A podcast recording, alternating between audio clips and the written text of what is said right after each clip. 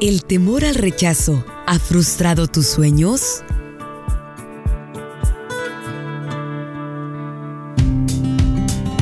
Es muy alentador saber que tenemos al Espíritu Santo que nos ayuda para obtener esa victoria. Bienvenidos a Entre Libros. Estoy compartiendo la lectura del libro Goliat debe caer del escritor Luis Giglio. ¿Se ha sentido usted rechazado? Quizás por sus seres amados, amigos. El dolor del rechazo es tan dañino. El escritor expone que el rechazo puede ocurrirnos a todos. Lo que hagamos con ese rechazo marca la diferencia. Leo parte de este capítulo, El rechazo debe caer. El rechazo nos ataca a todos. Ninguna cantidad de dinero o belleza o éxito te pueden aislar de la posibilidad del rechazo. El rechazo nos persigue a todos de formas diferentes.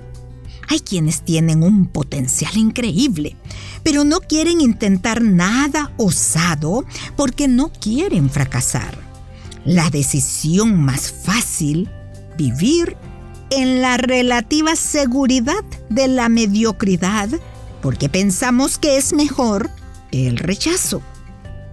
En el otro extremo se hallan las personas determinadas a ganar en todo, a demostrarle a alguien que son lo suficientemente buenas o bellas o valiosas o deseadas no descansarán hasta que ocupen el primer lugar en su clase o sean cabeza de la organización o la persona más respetada del grupo.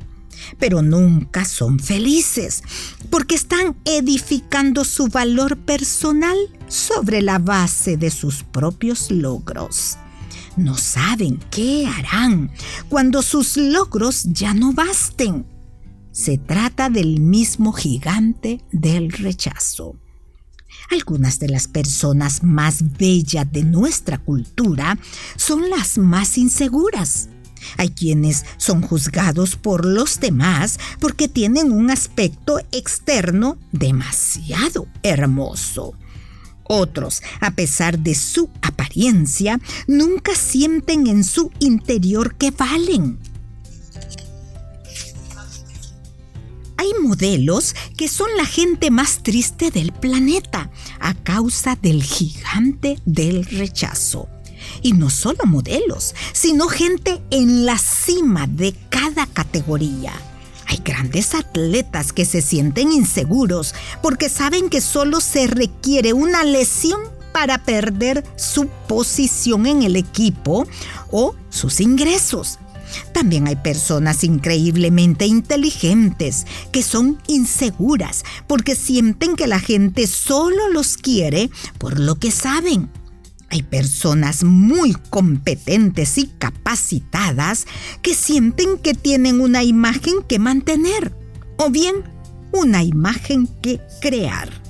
Y el temor al rechazo puede llevar a la persona a situaciones perturbadoras. Los psicólogos nos dicen que la aceptación es una de las fuerzas más poderosas en la humanidad. Es lo que todos anhelamos. Es la razón por la que a veces tienes amigos que te perjudican, pero de todas formas andas con ellos, porque te aceptan. No te animan a hacer todo lo que Dios quiere que seas no tienen los mismos sistemas de valores que tienes tú, pero te aceptan. Y ese es un impulso muy poderoso en la vida. Quizás están en un noviazgo con alguien que sabes que no es la persona correcta para ti.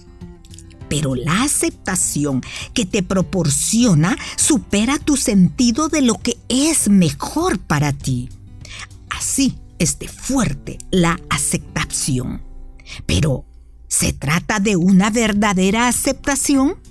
Por supuesto que no. David superó el rechazo que sentía para realizar el propósito de Dios en su vida. Llegó a la batalla desde un punto de verdadera aceptación. Y a eso es a lo que Dios nos invita también a nosotros, a envolvernos en la verdadera aceptación que nos ofrece Cristo sea que se trata de la escuela, del trabajo, de nuestros compañeros o de la familia, podemos toparnos con el rechazo todos los días. Lo único que nos va a ayudar a dejar atrás al gigante del rechazo es sumergirnos en la aceptación de Cristo. Necesitamos llegar a la batalla y a sentirnos aceptados entonces, ¿cómo desarrollamos esa confianza en su aceptación? Lo hacemos abrazando estos cuatro grandes principios. Número uno, comprendamos el milagro que es nuestra creación. Número dos, celebremos el misterio de que Jesús nos escogió. Número tres, captemos el precio que tuvo que pagar Jesús para rescatarnos. Y cuatro, vivir de la aceptación, no para la aceptación.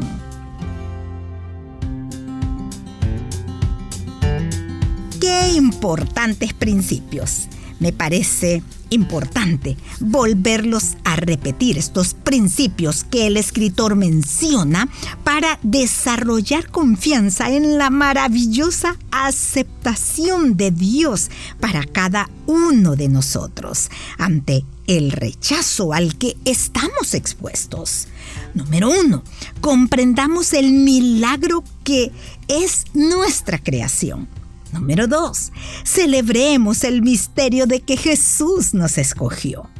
Número tres, captemos el precio que tuvo que pagar Jesús para rescatarnos. Número cuatro, vivamos de la aceptación, no para la aceptación. Me parecen excelentes razones para desarrollar esa confianza, no por nosotros, sino por su amor, el de Dios, y la aceptación de Él para cada uno de nosotros. Con esto finalizo este programa, como siempre agradecida que me haya permitido servirle. Hasta la próxima.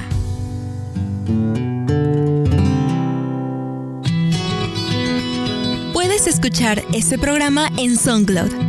Busca el perfil de Radio Restauración Ingresa a listas y luego clic en Entre Libros.